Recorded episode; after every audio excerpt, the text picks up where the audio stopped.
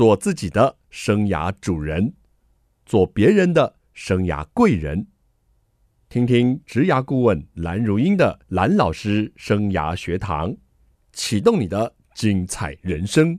听众朋友好，欢迎透过环宇广播电台和 Parkes 的收听蓝老师生涯学堂，我是节目主持人蓝如英蓝老师。我们这个系列呢，进行的是空中家长日，孩子在就学的过程中，家长该关心什么，能协助什么？我们今天要谈的是大学端哦，该关注的一个话题。我们邀请到节目的来宾呢，有两位，我们来介绍一下今天到节目的来宾。第一位呢，是东海大学博雅书院的。书院长王崇明教授，听众朋友跟蓝老师，大家好，我是王崇明。好，另外一位呢，是我们书院的资源整合长蔡嘉信老师。嗨，各位听众好，还有蓝老师，你好。好，这两位呢，其实是我在东海大学的老朋友，我们认识有十五年的历史了。是，但是呢，东海大学博雅教育在台湾哦，是最早创办这个博雅书院，还有劳作教育的学校，而且在去年哦，亚洲博雅大学联盟哦第五届的校长论坛当中，东海大学的博雅教育。哎，获得很棒的回响跟关注哦，变成是一个典范哦，所以我们赶紧呢邀请到苏院长啊，还有我们资源整合长来跟我们分享一下。可能学生知道什么是博雅教育，但是家长是不傻傻哈。那我们请这个苏院长来跟我们谈谈什么是博雅教育。是，很谢谢蓝老师哈，这是一个非常有深度的问题。其实，呃，这两个教育的理念是从美国发展出来的。那坦白说，其实美国人有时候也搞不清楚，因为博雅教育跟通识教育，通识教育是相对专业教育做一个平衡性的哈。比如说，我们不能只是太挑食，只是吃我们自己想吃的菜，那可能就是我们比较讲的小孩式的专业教育。但是博雅教育哦，它是一个红通的，它不只是通识教育、专业教育，我们还重视人跟人之间的互动。嗯哼，所以师生之间的互动就很重要。我们很强调住宿学习，住宿学习，住宿学习。OK，所以我们东海大学大一一定要住宿。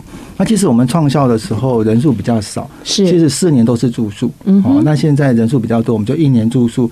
但是两年住宿的学生也很多。OK，那另外一方面就是刚才梁老师有提到的劳作教育，是劳作教育是我们东海整个大的博雅教育概念里面两个大的柱子。好，一个就是博雅教育、通识教育，另外一块就是劳作教育。那另外一块就是呃所谓的住宿学习，学生一定要住在一起。嗯哼。那我们书院里面有导师制度，是所以说博雅教育是很强调社群教育的，人跟人之间的互动。那像前清华大学。梅校长讲的就是说，学校就像一个湖或海，哦，那老师是大鱼，那学生是小鱼，那大鱼在前面游，引导小鱼，哦，所以博雅教育它很重视人跟人之间的互动，OK，大概是这样。这个人跟人之间的互动啊，我们在以前呢是蛮互动的，但是在现在这个时空下的孩子，可能比较喜欢跟虚拟世界互动，是吧？是。特别是这三年哈，COVID-19 之后，我们在教育现场也发现到，这些学生感觉上在这个线上很容易互动，是，但是我们都知道都是编修过的，编修过的假假的。那你发现哈，你跟他 face to face 的时候，他不大擅长，嗯，甚至文字的书写也不多，是嗯啊的几个字，是。那其实我真的是在这里很 proud 的，也呼吁说，其实博雅教育。在大学里面是很重要的教育，嗯，像我们前校长陈海东陈校长是。哦，也是现在阳明交大的策略长，他就说博雅教育啊是个好东西，是一个好的教育，不用再讨论的，就是好。是。但是比较可惜的，我们现在都是以专业教育为主，对，大家都想要找到好工作，那这其实无可厚非了，对。但是在好工作的前提是要好的态度，是。哦，一定要老师引导。那我们书院里面对老师的引导这件事情非常重视，好像彩彩不仅是我们资源整合长，也是我们职涯导师，是，然后很积极参加我们书院的活动。好，您刚刚讲说博雅教育也跟通识教育啊，它是有不同的。您同时担任两边的主管，您是东海大学通识中心的主任，又是博雅这个书院的书院长。你自己说嘛，左手跟右手，你到底要怎么样把这两块业务做一个比较好的厘清，跟它的不同点，可不可以跟我们讲更聚焦一点？哇，蓝老师真的是非常犀利哈，也一针见血哈。其实我身兼两个工作真的是偶然呐，但是有没有得两份薪水啊？没有没有，这一题赶快给校长听一下。是 是是，蓝 老师你可以帮我们争取一下。我我把连结寄到校长室去。是，是，是。那其实我们校长很重视大家的薪水，他也常常有点小抱怨说：“哎呀，现在主管的津贴太少，要做那么多的事。”真的是。但是刚才蓝老师你讲的那个问题，不仅是东海了，整个高等教育大环境的问题，很多人。搞不清楚博雅教育，对，所以他们的通识教育里面也有博雅，对对对对，他们就觉得是这样子。其实通识教育，我现在也是中华民国通识教育学会的秘书长，哇，不敢当。那其实通识教育本身也在努力，希望能够成为跟博雅教育一样。重视更多的生命教育，不过通识教育基本上也是仅止于开课了，是啊。但是博雅教育会更多的是老师的陪伴，嗯嗯，老师的引导。但不是说通识教育不好，通识教育目前因为大学比较辛苦，是只能大班上课，嗯，所以师生互动仅止于知识的传递，是啊。那人跟人的互动还是比较弱一点，是是，大概是这样。我可不可以说，博雅教育感觉上是更上一层？然后更有人的互动的部分，通识教育感觉上除了我们各科系的专业教育外，去补足他其他可能比较不足的知识，或者是比较通才的知识。是是，OK，是蓝老师这个区分非常清楚，也很精准哈。不过我也要帮通识教育讲讲话了哈。那其实通识教育也在努力，是希望能够增加生命教育的部分。OK，但是。因为整个大学台湾的高等教育的资源其实是很辛苦，对，我们都是大班教学，那要做到那个师生相濡以沫，在课堂上里面还是比较辛苦，对，所以我们就希望透过博雅教育，是来慢慢的让大学的教育比较有人的温度了。好，最有人的温度，我觉得应该就是蔡嘉信老师了哈。其实我觉得博雅教育本身。它应该就是我们东海大学的一个灵魂。嗯哼，因为当东海一创校以来，其实博雅教育就在我们的生活周遭。OK，它是无形的，你看不见，但是它就像呼吸一样那么的重要。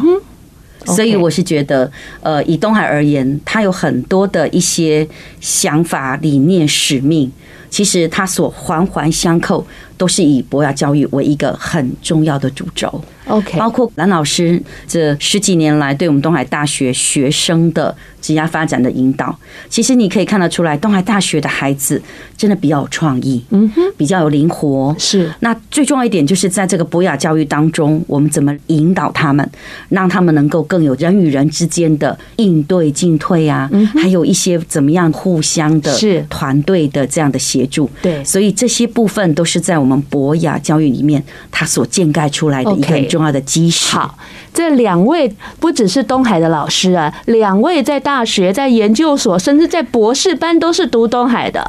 这两位东海人呢，要一起来努力做这个博雅教育哦，我觉得是非常值得期待的。而且东海的博雅教育哦，也很强调自主学习哦，还有欣赏他人的能力。我们休息一下，再来听听这个博大精深的博雅教育。欢迎听众朋友再回到蓝老师生涯学堂。博雅教育是在很多的大学也在推广这样的教育，不过开山鼻祖呢就是东海大学了。那我们刚才也聊到人与人的互动，其实刚刚苏院长跟我们说，这三年疫情观察下来，孩子啊在人与人的互动啊，感觉上又更弱了一点。然后又更退却一点。那 AI 时代哦，科学教育当道，那国内也不少声音哦，就要废除古典啊，废除国文啊，甚至废除文言文等等。这样的一个思维下，到底要怎么样来推动我们好像比较形而上，而且好像是比较这种呃思想层次的博雅教育呢？嗯，很谢谢蓝老师让我有这个机会哈，也表达我的看法。但是要回答这个问题要很小心呐，哈。为什么？要很小心，因为其实这个议题在通识教育界还蛮紧张的。哦。有一派主张要坚持，哈，那有一派主张要改革。是。但是另外语言就是思想嘛。对。哦，那思想很容易就政治介入。但是我在想说，如果我们不考虑这些因素，对，纯粹就一个学生在学习过程里面，比如说我们讲杜甫的“心垂平野阔，月涌大江流”。几个文字就把整个意象都表达出来了，是哈。那我一直在想，我们为什么要学文言文，要学古文哈？以前我也不懂，后来我终于懂了，因为以前是竹简书，你那个写的字很少，嗯、是好。那后来虽然是有纸，但是印刷术也不发达，哈，要用木板去刻，所以字都要很精简。所以在字的很精简的时候，我们有比较悠闲的时间，我们就可以慢慢读，嗯，慢慢去揣摩那个意思。那现在很急啊。然后最好是越白话越好。那这时候我们就会想说，哎，学这个古文干嘛？又不能写履历表啦，也不能做 PPT 啦。那事实上，我是蛮觉得说，应该要继续坚持古文学习啊。然后特别是诗词的学习，哈，OK，那个是我们的文明的遗产。是那呃，也让我们的学生学会慢下来，慢慢把这每个字的连接。哦，去把它做，因为现在人太急了。对。那刚才蓝老师有提到 AI，对。那其实现在也是吵得沸沸扬扬的，有一些软体啊，是它可以帮忙你做很多意念的整合嘛。嗯。哦，那香港大学表示了一些看法，但是我的看法是说，当 AI 越是猛烈来袭的时候，古文越是重要。哇。它可以停下来，让你把人跟人之间的思想的连接。你看，我们读古文才可以上有古人嘛。对，跟五百年前、一千年前的人，甚至两千年前的人，马上连接起来，超越时空的连接。对，所以，我们不要把这个可以超越时空的连接，把它呃中断掉哦，很可惜啦。我跟你的想法一样，我加一，谢 谢谢，我也加一。哎呀，太好了！但是会不会觉得，在这样一个变迁速度这么快的这个环境下哦，大家重视的东西好像不一样了？的确是哈，因为我们现在整个少子化，对，然后全球政治经济也在激烈摇动嘛，哈。那这个俄国、美国跟中国都角力战，哈。那事实上，整个大的格局里面的变迁里面的不确定性很强，是。但是我从高等教育里面在看哦，我这时候反而我们心不能动，不要跟着这个大的环境去，应该要回到说，我们作为一个人的教育的价值在哪里？嗯，啊，这点一定要好好去想。那我觉得人的价值最可贵，就是说悲天悯人嘛，好，然后我们可以多对对对社会多一些关怀，然后我们有比较强的自主学习能力，是，我们要善用这些环境呐。我说实在的，我常常跟学生说，你只要敢学，Google 就会教你，网络就会教你，哦。但是你不想学的时候，什么都不能学。所以说我们在这个资源充沛的时代里面，我们的自主性要很强，是哦，学习能力要增加。嗯，但是一定要更了解自己要学什么。呀因为选择太多，对，容易迷失在这个茫茫的资讯海之中。那我记得在六年前，我应这个呃，我们彩彩姐哦，就是我们今天的另外一位美丽的来宾蔡嘉信老师邀请哦，去参加东海大学的就业博览会，在六年前哦，那我讲过一句话，我就祈勉大家哦，不用配，不用怕被 AI 取代。好，在 AI 的时代，我们要强调两个字，就是学习。什么学习？自主学习，终身学习。我记得那一天有一位日本的，好像是姐妹校还是合作的单位啊，他讲日文，他跟我讲说，他非常欣赏我，我我我讲的话，哈，他可能透过有翻译或什么，他来主动认识我说。你讲的非常好，是的，这样的观念是很棒的。所以刚苏院长说的，就是说做一个人的价值到底在哪里？好棒的议题啊！但是好像越来越少人探讨这个问题了。还有，我们到底要教学生什么？你们觉得呢？刚才冉老师讲的，我非常认同，就是说，其实人的价值的问题，西方在启蒙运动的时候已经想的好几百回了。是。第一个就是要高度的自律，对，哦，你高度的自律才能够自主啦，才能够真正的自由嘛。是，而且你要谦虚，能够相信不朽。哦，是，相信不朽不是说一定要相信上帝，其实要相信自己所福音的深层的价值啦。是，这时候你才可以放下自己的我执我慢，哈，你才可以真正的自由嘛。那你真正自由之后，你才可以作为自己的主人。Okay. 那因为你把自己放下之后，你比较能够关心别人，对，能够看到别人的优点。是对，所以我是刚才让老师讲到那个日本的老师朋友哈，对你高度肯定，我自己也觉得非常肯定，很感谢，谢谢，谢谢。我还记得那天整个的气氛，其实这十几年来，我真的非常谢谢蓝老师，他真的对我们东海大学高度的。陪伴着我们东海的职业发展，而且我不好意思讲不离不弃啊，因为其实，在东海这样子比较不像我们北部比较多的一些资源在连接，蓝老师都每次只要东海大学拜托他邀请他，他绝对是马上就到我们东海来。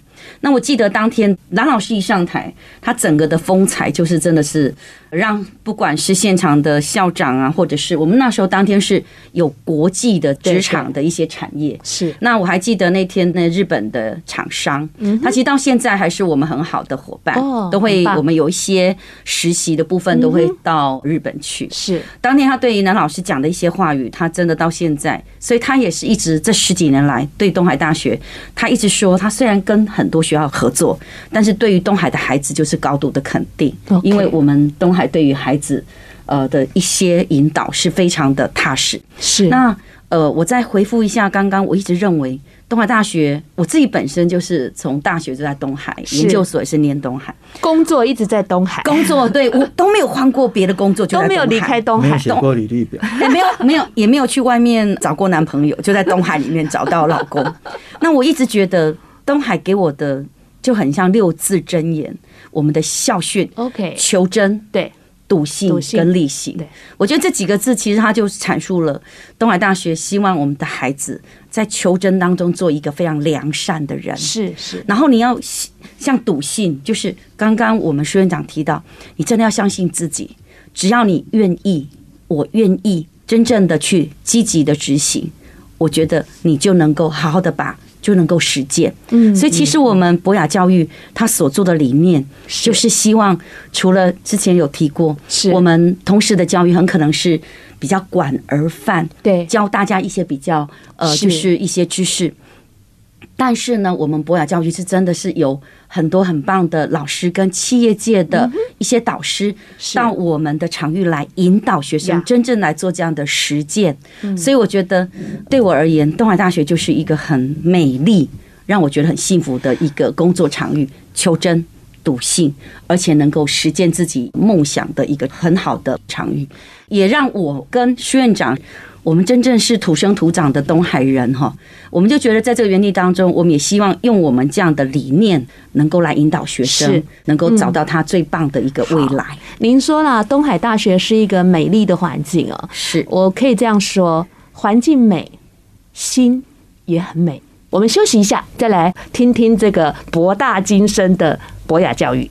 欢迎听众朋友再回到蓝老师生涯学堂。蓝老师生涯学堂是每个礼拜二晚上七点在环宇广播电台 FM 九六点七跟听众朋友空中相见。在隔个礼拜二的早上七点，您上班的时候会听到节目的重播，还有在各大 Podcast 的平台都有蓝老师生涯学堂的同步播出。欢迎听众朋友锁定你喜欢收听的方式，跟着蓝老师一起来学习。如果想知道节目的最新资讯呢，您可以在脸书搜寻环宇广播电台，或者直接搜寻蓝老师生涯学堂，就可以知道节目邀请到什么来宾，要谈论什么样的主题。那今天我们进行的是空中家长日，我们邀请到的是大学端的两位老师哦，一位呢是东海大学博雅书院的书院长王崇明教授。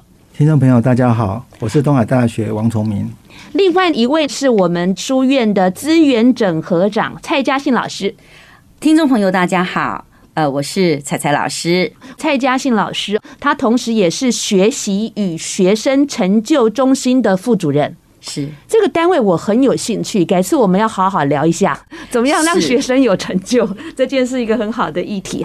那我们刚刚谈到这个博雅教育，在这个产业的快速变迁，欧美大学也逐步的在提高通识教育的比重，来培养学生能够带得走的能力，或者是说对通识教育有一个通盘性的检讨跟翻新。那我想请问苏院长，东海的博雅教育，我相信一定是跟着时代的脚步，有在做的什么几点零啊、四点零都出来了哈。那创新的部分，是不是跟我们谈一下？那学生们或家长们从何可以有更多的了解呢？其实真的很感谢我们新任的校长张国恩张校长，他从台湾师大过来，那他也带了很多新的观念。那他也坦白说了，我很佩服他，也认真在学习我们东海大学的博雅教育。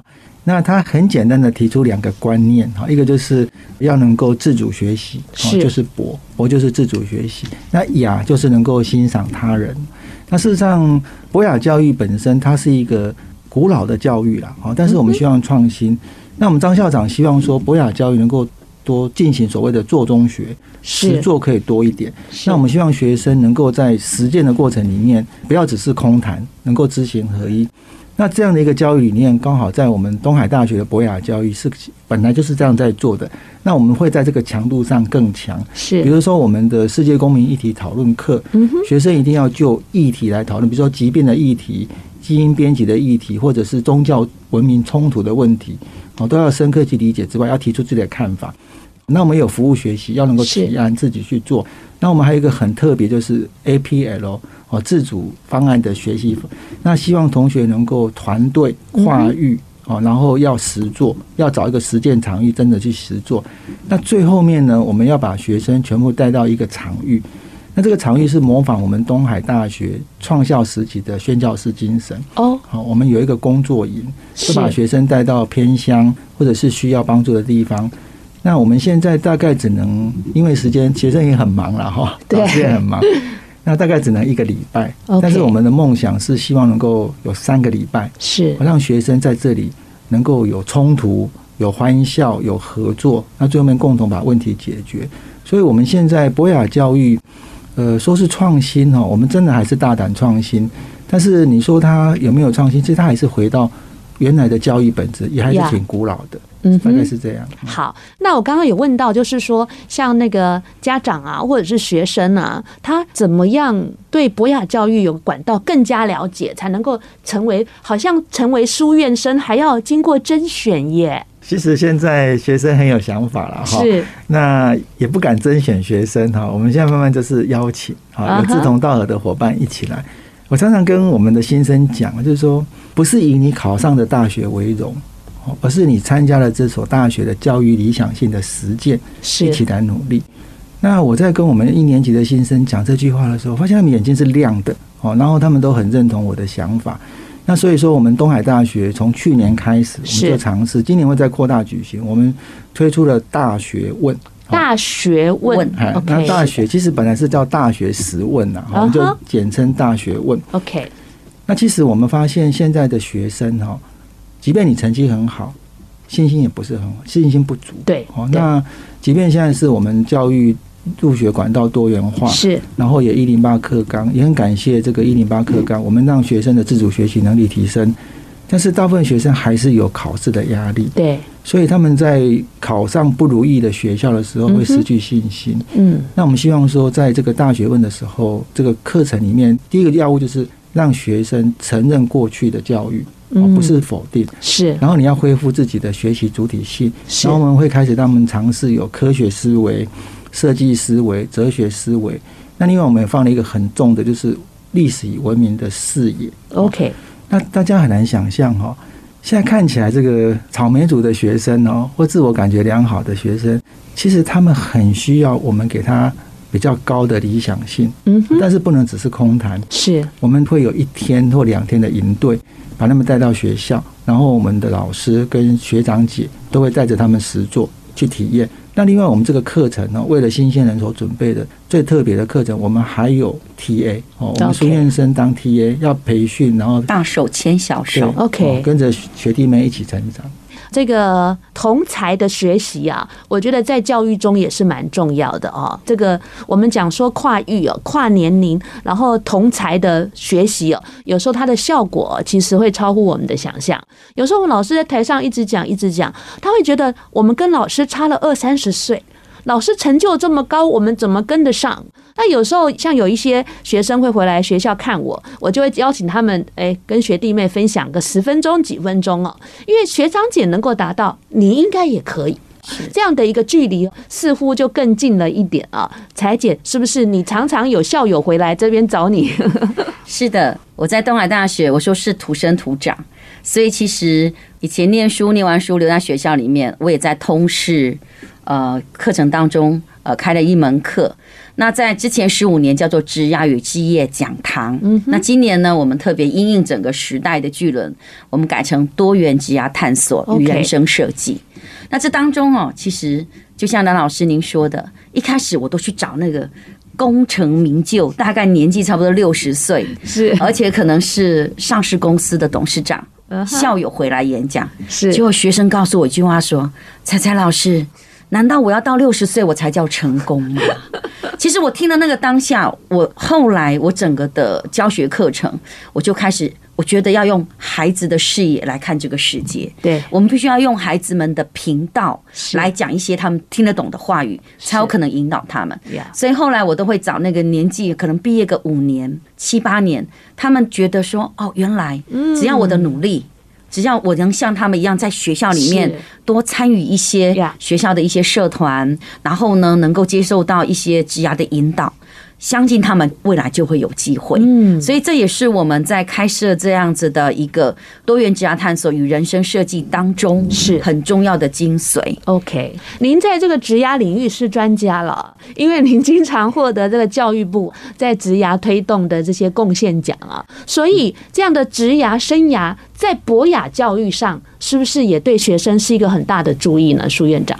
我这个真的是很大声的呼吁，就是说，这个真的是博雅教育的亮点。好，比如说我们有十科系的学生，是，然后我问他说：“你将来要做什么？”哦，已经大三了，嗯，他说还不清楚。是，但是我们多关怀他，跟他多聊一聊。他说：“哎呀，老师，我想当兽医师的助理，哈，兽医师的助理。”我说：“那就没有问题了。”哈，我们采采老师交友广阔，是，然后跟企业界的连接都非常良善，非常好。我们就可以马上帮你安排，但是要先晤谈，对，先了解，先看你的适才适性的发展情况怎么样。那我们也会把博雅教育的内涵整个帮他协助他同整。太棒了。对，那像博雅书院的学生，我们最值得骄傲的是说，他们毕了业之后。可能在一开始要找到那个很赚钱的工作，可能不容易了。是，但是他们的这个后坐力很强，潜力很大，潜力很大。对，他们现在像我们有一位生科系的学生，他在屏东恒春附近就开了一个生态酒吧。是，但是他不是喝酒，而是一个呃年轻人可以聚会的地方。OK，然后可以看到整个生态环境的教育。OK，很特别。我们休息一下，再来听听这个博大精深的博雅教育。欢迎听众朋友再回到蓝老师生涯学堂。不晓得各位听众朋友，您在过去读大学的时光，让您最回味的是什么？是修了什么样的课，还是养成了怎么样的思维，还是交到一辈子的好朋友，还是什么呢？或许大家可以思考一下，您过去在大学，您到底是学到了什么？那现在的孩子啊，他的选择性实在太多了，大学也林立。那大学端呢，也一直在思考要给孩子怎么样的学习，而不是说古老就不好。我反而觉得现代过度速食下，我们可能要回到更原始的初心，然后人的品质上更把这一块做好。所以博雅教育呢，它非常强调，刚刚我们苏院长说高度的自律、谦虚，而且相信不朽。那很重要的一个关键因素是导师的引导。我很好奇，你们是去哪里找这些导师来陪伴我们的孩子，我们东海的学生呢？其实我在协助东海大学博雅书院成立到现在，虽然是只有十五年，但东海大学快七十年了。那以这十五年来讲，东海的博雅书院最大的成就不仅是学生，我觉得是老师。嗯哼。